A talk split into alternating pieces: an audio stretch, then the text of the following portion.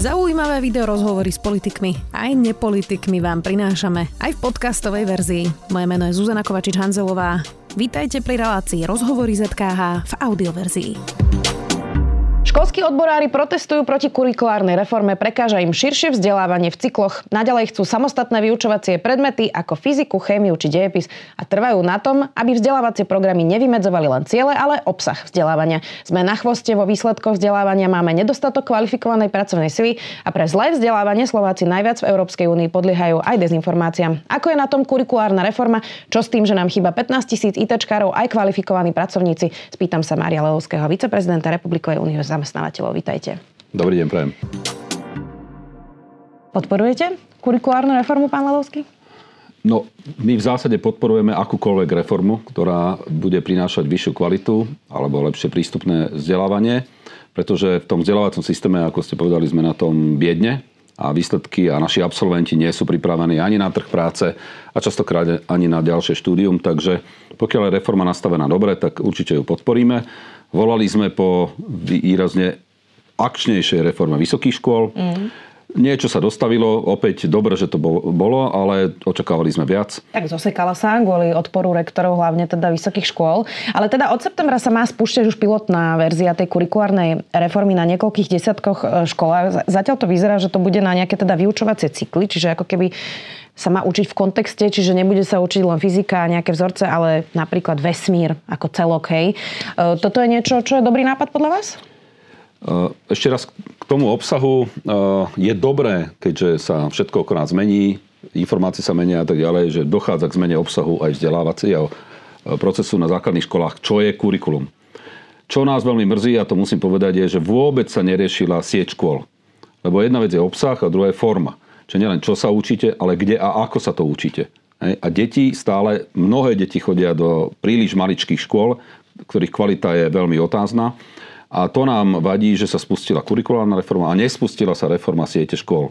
Mm. To znamená, pri tom obrovskom množstve malých škôl a neefektívne využitých aj zdrojov a podobne, e, veľmi ťažko zabezpečíte nejakú kvalitu. Vidíme to dnes. E, chce sa veľa hodín e, telocviku, nie sú učebnice, teda nie, nie sú učebnice na telocvik, ale nie sú ani telocvične. Hej, takže toto je problém. No k tomu samotnému kurikulu, to je tak slovenské, že doteraz sme mali dva stupne, Prvý a druhý stupeň a teraz budeme mať tri cykly. Ale stále je to 9 rokov. Tá myšlienka nie je zlá, že rozdeliť to na tri trojročné fázy alebo cykly a dať väčšiu šancu a príležitosť učiteľom, aby v tom danom kurikulu na tie 3 roky si sami rozhodli podľa toho, ako napredujú deti, aké majú príležitosti a podobne, akí sú aj kvalitne pripravení učitelia, aby odučili v priebehu troch rokov nejaký obsah. No a takto sa to rozdelilo na vzdelávacie oblasti ktoré vždy sú teda e, v trojročných cykloch, pokiaľ sa to nastaví dobre, pokiaľ budú učitelia prevzdelaní, čo nie sú, pokiaľ budú kvalitné učebnice takto pripravené, že máte trojročnú učebnicu o spoločnosti na 3 roky, tak nie je až také podstatné, čo sa odučí prvý rok, čo druhý, čo tretí. Hej? To, ak sa to odučí a zabezpečí sa, aby sa tá informácia dostala, a nie informácia, znalosti, skúsenosti e, tým žiakom, tak je to OK. Takže toto považujem za skôr taký vonkajší znak reformy. Z dvoch stupňov máme tri cykly. Hmm. No, problém je, že my ideme ale teda zmeniť kurikulum stále s tými istými učiteľmi, e, ktorí navyše, teraz ešte aj, ako som čítala cez odbory, rozporujú aj známkovanie, ktoré všetci odborníci hovoria, že prosto ten typ známkovania, ktorý máme, nie, nie je dobrý. E, tak nevyzerá to, že by sme to nejako mali e, premyslené a zatiaľ ani väčšina pedagogických fakult neučí iným spôsobom, aby tých učiteľov vlastne pripravila. Tak mm, nie je to opäť, že ideme robiť ako keby nejakú zmenu len tak trochu? Vyzerá to tak. Ja sa musím priznať, že hlásili sme sa ako zamestnávateľia prvýkrát vôbec do kurikulárnej reformy, aj tým, že sme zasadli v niektorých komisiách. Ja sám som sedel dva roky v subkomisii informatika, kolega v subkomisii matematika, to bola akože komisia matematika informa- Snažili sme sa tam priniesť aj pohľad zvonku trochu a proste presvedčať kolegov z akademickej pôdy prevažne, čo ešte iné by bolo vhodné, aké, aké trendy a tak ďalej. No ale pravdou je, že skutočne táto práca sa zamerala len na obsah. Očakáva sa, že sa učitelia budú pripravovať v regionálnych centrách. To má byť 40 regionálnych centier, kde učitelia majú prejsť náročnými a obsažnými školeniami a prevzdelaním, aby mohli učiť to nové kurikulum. My sme očakávali, že si povieme niečo viac aj o forme vzdelávania. Hej? Lebo cez pandémiu sme videli, že 50% učiteľov vôbec sa počítača nedotklo a žiadne online distančné vzdelávania nebolo. Postupne sa to zlepšovalo, ale aj doba ide ďalej. Takže áno, ak máme mať kvalitné kurikulum, o čo sa snažíme, aj tá reforma, musíme mať aj kvalitné školy, a prevzdelaných a pripravených pedagógov. A tieto dva kroky my zatiaľ nevnímame, že by išli ruka v ruke s tým prvým. Tak si predstavme, že teda od septembra je pilot tej kurikulárnej reformy, potom to príde už na tvrdo. Čo toho očakávate, čo sa zmení? No, pilot je tu preto, e, že je nejaký milník v pláne obnovy, ktorý veľmi prísne tlačí celý tento proces ďalej. 40 škôl sa má zapojiť do tohto pilotného testovania e, kurikula. Uh, uvidíme, čo to spraví. Tak ale čo, budú múdrejšie deti? No, ak budú učitelia pripravení a škola vybavená a všetko hrať ako má, tak aj ten obsah pomôže, aby boli deti pripravenejšie na budúcnosť. Múdrejšie je ťažko hodnotiť. Mňa zamrzelo, keď sa tá reforma spúšťala a sme sa dozvedeli na takej centrálnej komisii, že no, vyzerá to tak, že nám hlúpnú deti, a preto to kurikulum bude menej náročné, uh-huh. ako, ako bývalo a ako by sme my možno očakávali. Ja som sa pýtal, že to by nemalo byť tak, že sa stredná škola, stredná škola definuje, čo očakáva ako výstup od základnej školy a tá základná škola potom urobí všetko preto, aby dosiahla ten očakávaný výsledok. Hej? To znamená na výstupe toho, toho absolventa. No a toto mi oznámili, že takto sa to nerobí. Tu sa to robí tak, že pozrieme, čo máme na vstupe, toho akože hlúpejšieho žiaka, čo Ale si ja vôbec nemyslím. Ale hlúpejšie tie deti? Určite Len to nie. školstvo je horšie. No, to je uhol pohľadu, ale deti určite nie sú hlúpejšie ako také. Niektoré návyky sa menia, niečo im ide lepšie, niečo im slabšie. Áno, to, že sú viac na počítačoch, na mobiloch a menej čítajú, to má svoje následky, to isté. Ale nemôžeme začať reformu s tým, že poviem si, že mám hlúpejšie deti na vstupe, no tak na výstupe bude to isté, len teda prejde to 9 rokmi a ty, stredná škola, sa postaraj, a zvládni to, čo ti tam príde. Inak zaujímavé je, že ako prišli ukrajinské deti, všetky hovoria, že naše školy sú pre nich veľmi ľahké, pretože ich školstvo je náročnejšie. Uh, je ich školstvo náročnejšie. Ja sa zaoberám 6 rokov uh, prílevom ukrajinských absolventov vysokých škôl, aj bakalárskych, aj magisterských. A pravda je, že v matematike už sú lepší a a celkovo sú takí snaživejší, lebo tam majú prísnejší systém známkovania. Ak tu niekto povie, že vôbec neznámkujme, alebo len pochválme, alebo smerníme, no neviem, toto možno funguje na, na niekoho v anglosaskom svete, ale aj tam sú veľmi prísne kritéria potom príjmania na školy, je to oveľa prísnejšie ako u nás.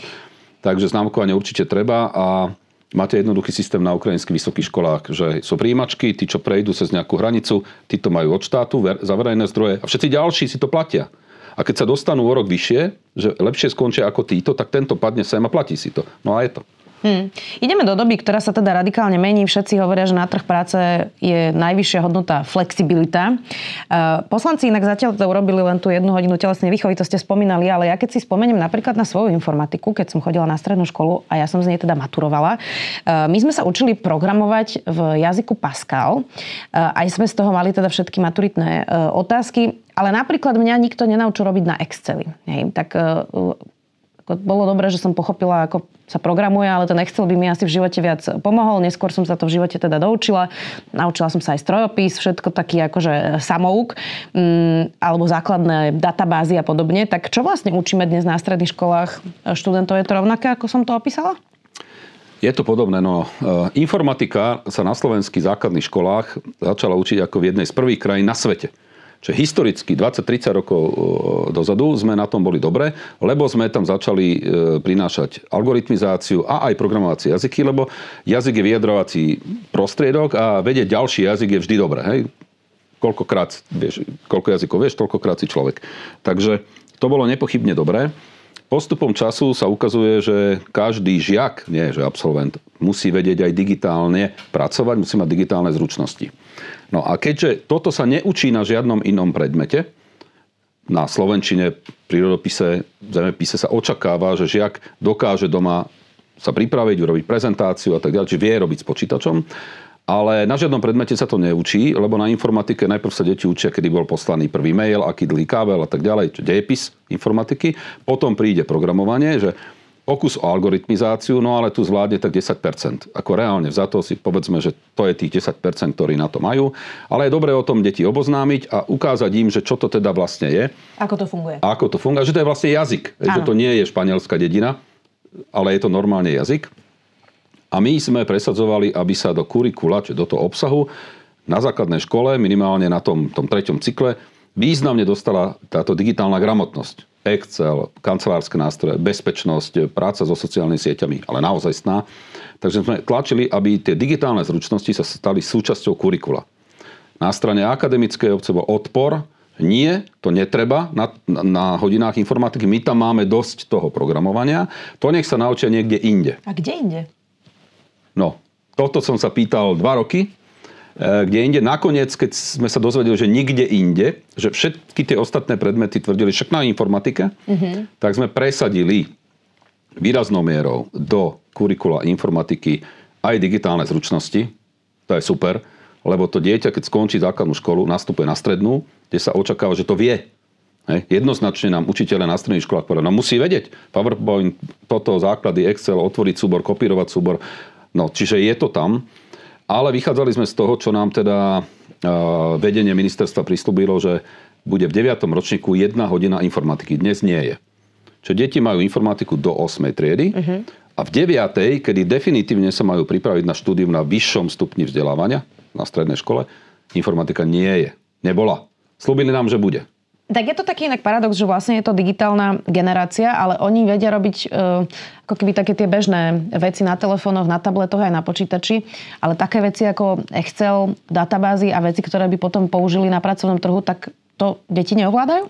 No to je práca. E, jedna vec je zábava, toto, a druhá vec je práca. Že pracujem s počítačom, pracujem s tabulkovým procesorom, niečo vytvorím, nejak to vyhodnotím, odskúšam a posuniem niekomu ďalšiemu, ktorý s tým vie ďalej pracovať. Toto opakujem, sa neučilo. Teraz máme teda prístup v kurikulu, je napísané, že sa to teda bude učiť. Akurát, že teda musím povedať, ministerstvo školstva nedostálo tomu slubu, že tam tá hodina bude pridaná. Nie je. Dozvedeli sme sa, že nebude, lebo že manipulácia s hodinami nie je predmetom kurikula, to je predmetom niečoho iného, neviem presne čoho asi tak. Ako môžem nastaviť obsah, keď neviem, koľko na to mám hodín. Aj tú dotáciu časovú. A teda ja som sám hlasoval proti schváleniu a odporúčaniu tej ústrednej predmetovej komisii, tej našej subkomisii informatika, lebo nám nedali tú jednu hodinu informatiky. Ja chápem, že je treba aj dejepis, aj, aj prírodopis, aj neviem aký pis, všetko možné, aj telocvik.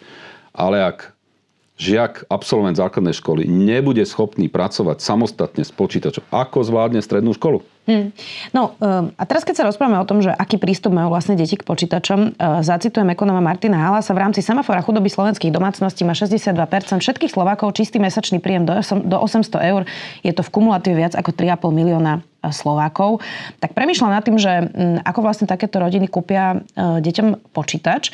Ehm, lebo je aj nejaký talent, ktorý keď má ten počítač k dispozícii, tak si na ňom prosto začne programovať, skúšať.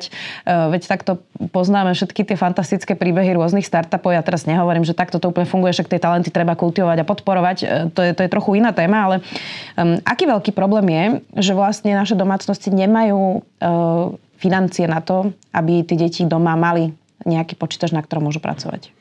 No je to reálny problém. E, poč- počas prvej vlny pandémie Inštitút vzdelávacej politiky urobil analýzu, koľko detí sa zúčastnilo a nezúčastnilo online distančného vzdelávania. 18,5% detí, to je vyše 100 tisíc, sa vôbec nikdy nezapojilo do distančného vzdelávania, prevažne preto, z veľkej väčšiny preto, že nemali na čom. Vy aj keď sa pokúsite pripojiť cez, cez mobil, No tak e, to rozhodne nie je, nie je reálne vyučovanie, je to malé, nevidíte tam žiadny obsah a tak ďalej, neviete reagovať a, a podobne. Takže na to potrebujete počítač alebo tablet s klávesnicou, to je pracovný nástroj. No a keďže takéto obrovské množstvo sa nepripojilo, lebo na to rodičia nemajú peniaze, a aj tí mnohí, čo sa pripájali, to bolo tak, že je v domácnosti počítač a raz ho použil jeden žiak, raz ho použil druhý žiak a zase to nie je to, že mám vlastný počítač a môžem normálne sa pripájať a pracovať na ňom, alebo sa pripravovať aj na výuku sám, keď aj chodím do školy. Tak e, my sme na odporúčanie Ministerstva informatizácie, investícií a regionálneho rozvoja pripravili národný projekt Digitálny žiak. prostredníctvom ktorého chceme tejto skupine žiakov doručiť voucher, 350 eur. Na 350 eur, cez ktorý si môžu digitálne zariadenie zakúpiť. Aký je záujem o toto? Máte už nejaké prvé čísla z toho? Po zhruba mesiaci, čo sme vyhlásili, že takýto projekt je a spustili sme registráciu, máme 40 tisíc zaregistrovaných žiadateľov, z tých potenciálnych 150. V podstate kampaň ako takú sme spustili len pred týždňom, predtým to boli len tlačové správy, vyhlásenia a tak ďalej, ale nasleduje komunikačná kampaň v rôznych médiách, sociálnych médiách a tak ďalej. Čiže my to hodnotíme ako veľmi vysoký záujem. Ono to je tak, že Slováci, aj tie rodičia z týchto skupín jednak skoro ničomu neveria, že niečo dostanú, že to je naozaj pravda. E, ďalej e, možno nemajú ešte tie informácie a my spúšťame od polovičky apríla spoluprácu so školami, kde zapájame učiteľov, triednych učiteľov, riaditeľov, ktorí budú na triednych hodinách a na rodičovských združeniach komunikovať túto príležitosť práve týmto skupinám, e, skupinám žiakov, takže ešte očakávame zvýšenie záujmu. Tak keď nás niekto počúva, tak ja iba poviem, že teda žiadať môžu všetci prváci na stredných školách, žiaci 5. ročníka 8-ročných e, gymnázií či domácnosti, ktoré neprekračujú 60% medianu príjmu, tak to je, hej? A ešte e, žiaci, ktorí sú z rodín hmotnej núdzi, a takisto aj žiaci so špeciálnymi vzdelávacími potrebami, ktoré vyplývajú z toho, že prichádzajú zo sociálne znevýhodneného prostredia ako títo, e, títo sa myslí aj základné školy, aj stredné školy. Je to na internete, digitálny žiak.sk, že všetko je tam vysvetlené. Registrácia je veľmi jednoduchá, tu zvládne prakticky úplne každý. A ak je niekto, kto nevie zvládnuť, tak požiada nejakého známeho alebo rodiča alebo učiteľa o to, aby tú registráciu za neho vyplnil. Alebo možno v knižnici. Dobre, uh, poďme ešte na to, že vy veľa hovoríte o tom, že matematika, informatika uh, sú veľmi dôležité, prírodovedné predmety, nepochybne na tom sa zhodneme, ale asi deti nemôžu študovať len prírodovedné predmety, predsa tu máme kultúru, hudbu, humanitné vedy, ktoré potrebujeme a tiež rozvíjajú uh, človeka. Vy teda často operujete počtom archeológov, to je vaša obľúbená téma, rozumiem, ale predsa hodnoty tvoria aj sociológovia, kurátori, maliari, speváci. Nemôže byť spoločnosť postavená na pro- programátoroch, nie? E, určite nie. A myslím, že som to asi ani nikdy nepovedal. E, ja len vychádzam z toho, že keď sa pozrieme dnes na inzeráty, kde sa hľadá pracovník, tak z tých 100 tisíc otvorených pracovných miest je 90% technicky zameraných. Čiže chýba nám významne viac technikov, ako humanitne zameraných absolventov škôl. Máte nejakú teóriu, prečo majú deti taký odpor k prírodovedným predmetom? Asi ich zle učíme, nie? E, dieťa nemá odpor v zásade k ničomu. Tak dieťa je, na tej škole, myslím. Áno, áno, dieťa je nepopísaná kniha, ktoré keď otvoríte priestor, príležitosti a popchnete ho trošku, zvy, najlepšie smerom, ktoré, ktorý mu ujde, a toto nám nejde, hej, lebo my, školský systém, mám pocit, že sa málo zaujíma o to, čo tomu dieťaťu ide. A my ich učíme v zásade všetky to isté hej, a potom od nich očakávame 14 rokov, že sa správne rozhodnú, čo budú študovať ďalej, prípadne čo už chcú, kde už chcú pracovať. A to si myslím, že nie je úplne správne, lebo ten monitoring detí, čo sa možno niekomu bude znať také, Ježiš Maria, moje dieťa bude niekto monitorovať. Áno, každý rodič, viem, si myslí o svojom dieťati len to najlepšie. Hej? A keď má ísť potom do tuhého, že tak ho niekam donútim, no tak to tak zvažujem a skôr tak softovo, alebo tak mierne ho niekam Alebo nejaké svoje motivujem. ambície si do toho ešte pretavím.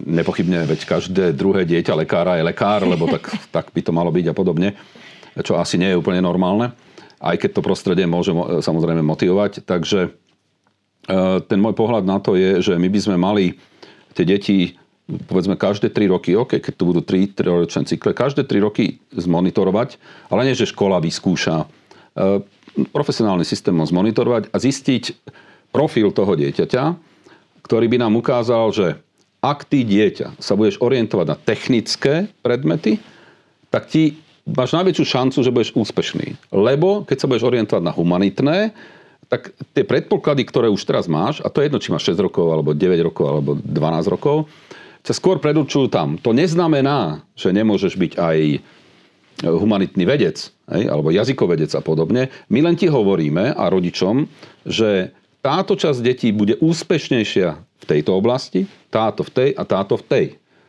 Možno pár ešte v inej alebo žiadnej, no, lebo je Gaussová Niektorí krivka. aj vo viacerých. Presne tak. Ale uh, odkiaľ to má to dieťa vedieť? To nemá odkiaľ vedieť. Rodič, ako som povedal, si o svojom dieťate myslí svoje. Moje dieťa je najlepšie a keď ja chcem, aby bolo inžinier, strojár, tak, tak to je ono. Takže taký objektívnejší pohľad na vec by sme mali zaujať a odporučiť rodičom aj deťom. Skús toto. Toto by bolo lepšie. A k tomu sa dostaneme, e, verím, pri reforme siete škôl, lebo to je to, že ak máte malú školu, strojarinu, elektrotechniku, IT alebo hoci čo iné, gymnázium, tak humanitné, tak to dieťa ako keby celé 4 roky tlačí do niečoho a ona ani nemá šancu vyskúšať niečo iné. Ale predstavme si teraz, že ten normálny systém európskych, ale aj amerických stredných škôl, obrovská količ, 1000, 2000, 3000 žiakov, veľké množstvo rôznych predmetov, ktoré si môžu voliť tí žiaci. To je jedno, že sa tam prihlási na humanitný odbor, ale môže si kľudne dať fyziku ako voliteľný predmet. A má tam aj špičkového fyzikára, lebo je tam skupina žiakov, ktorí študujú fyziku, matematiku a vyslovene prírodovedné predmety. A to dieťa to v prvom, druhom ročníku vyskúša. Keď mu to ide, tak ho to možno presmeruje smerom k týmto predmetom. A naopak. Hej, dieťa, ktoré niekto tam strčil na choď študovať IT, lebo to je dobre platené, budeš výborný ITčkár. No chudák dieťa študuje IT v odbore a po roku zistí, že teda nejde, a vyskúša si nejaký predmet, ktorý je úplne iného zamerania, jazykovedný alebo čokoľvek. A možno keď mu to tam ide, tak tá škola mu umožní, keďže je veľká, aj tam veľká priehrš rôznych programov, sa presunúť. A potom vznikajú aj interdisciplinárne štúdia, že je to niekto, čo je dobrý v jazykoch, ale ešte je aj povedzme dobrý fyzik. No tak to je super, ne? Tak vie fyziku, ešte má perfektnú angličtinu a čínštinu, čím pádom sa dostane do komunity práve týchto ľudí v tej, z tejto oblasti a rastie. No, e, tak ono to znie všetko super, čo hovoríte, ale e, poznajúc teda aj typy našich reforiem, to, to, toto je nereálne, nie? Uh, všetko je reálne. My sme si, všeli, čo sme si mysleli pred 4 rokmi, pred 8, že je niečo možné a nemožné, ukázalo sa, že skoro všetko je možné, aj vplyvom pandémie a tak ďalej, ale uh, teda nerád to ukazujem, ale na Slovensku je 845 stredných škôl, kde je 200 tisíc žiakov. Uh-huh. Hej. Takto veľa malých škôl nie je nikde na svete, len, len na Slovensku. Keby sme dostávali diálnicu do Košic, z Bratislavy do Košic, tak každých 633 metrov bude stredná škola. Na takú malú krajinu mám toľko veľa e, stredných škôl, musíme s tým niečo urobiť. Bezpodmenečne musíme zreformovať sieť škôl, ospájať tie malé stredné školy do väčších celkov a tam bude telocvičňa, bežecká dráha, voľnočasové aktivity, profesionálny telocvikár, ITčkár a všetko, čo tam má byť. A deti sa budú ale teda dovážať autobusmi? Uh, áno, na to máme ďalšiu štúdiu a pripravíme ešte podrobnejšiu, že kde to vôbec nie je taký problém. Dnes, dnes už deti aj tak chodia autobusmi do, na stredné školy. Bavíme sa o stredoškolákoch. Má 14, 15, 16 rokov. To nie je problémy s autobusom. Takže deti už aj tak dochádzajú. A či bude dochádzať do veľkej, krásnej školy s tisíc žiakmi, s tromi telocvičňami a bude dochádzať 28 minút, alebo chodí 12 minút do malej školy, kde má jednu hodinu telocviklu, lebo inak nevíde No tak, tak čo je lepšie? Hm. Ja to inak nerozporujem, len sa pýtam, lebo toto bývajú časté argumenty rodičov, že či tie deti budú cestovať teraz ďaleko a podobne, veď to ostatne býva aj ten argument na zlučovanie škôl, že budú ďaleko a každý chce mať aj nemocnicu, aj školu v každej obci. Nemali by sme ale zmeniť vlastne úplne ten koncept vyučovania, pretože tie technológie priniesli to, že každý má vo vrecku telefón, kde má všetky informácie, ktoré potrebuje. A nepochybne je dôležité rozumieť mnohým e, procesom a mať vedomosti a čítať e, aj povinnú literatúru, ale zároveň asi už úplne nie je aktuálne vedieť všetky vzorce na spameť, tak ako sme sa to učili e, my. E, že či nezmeniť ten koncept skôr práve orientovaný na zvedavosť, kritické myslenie, kde sa debatuje, diskutuje, pretože tie informácie si naozaj každý vie v každej sekunde nájsť sám. Perfektne, áno. Odkedy tu máme web, web, internet, odkedy tu máme umelú inteligenciu, najmä v posledných e, mesiacoch, veľmi prístupnú, komunikujúcu v Slovenčine, odpovedajúcu prakticky na všetky otázky. E, nastala obrovská zmena e, v spoločnosti. Málo kto si to podľa mňa uvedomuje, aj učitelia, že toto je radikálna zmena, ktorá sa tu stala. Doteraz bola hodnota, či niekto má alebo nemá nejakú vedomosť alebo informáciu. Hej? Pred 30 rokmi, keď ste chceli niečo zistiť, tak ste išli do knižnice a tam po týždni, dvoch ste vyskúmali z rôznych desiatich všelijakých príručiek, učebníc a tak ďalej niečo. A to bola hodnota, lebo zabil som s tým kopec času, investoval som veľa času, získal som informáciu, s nejakým učiteľom, povedzme, som mu skonfrontoval a pokúsil som sa z toho vytvoriť niečo nové. A s tým prísť a povedať, to je nová hodnota, nová informácia. Ona to pozreli. Ne, ne, to je plagiát, málo. Pridaj viac.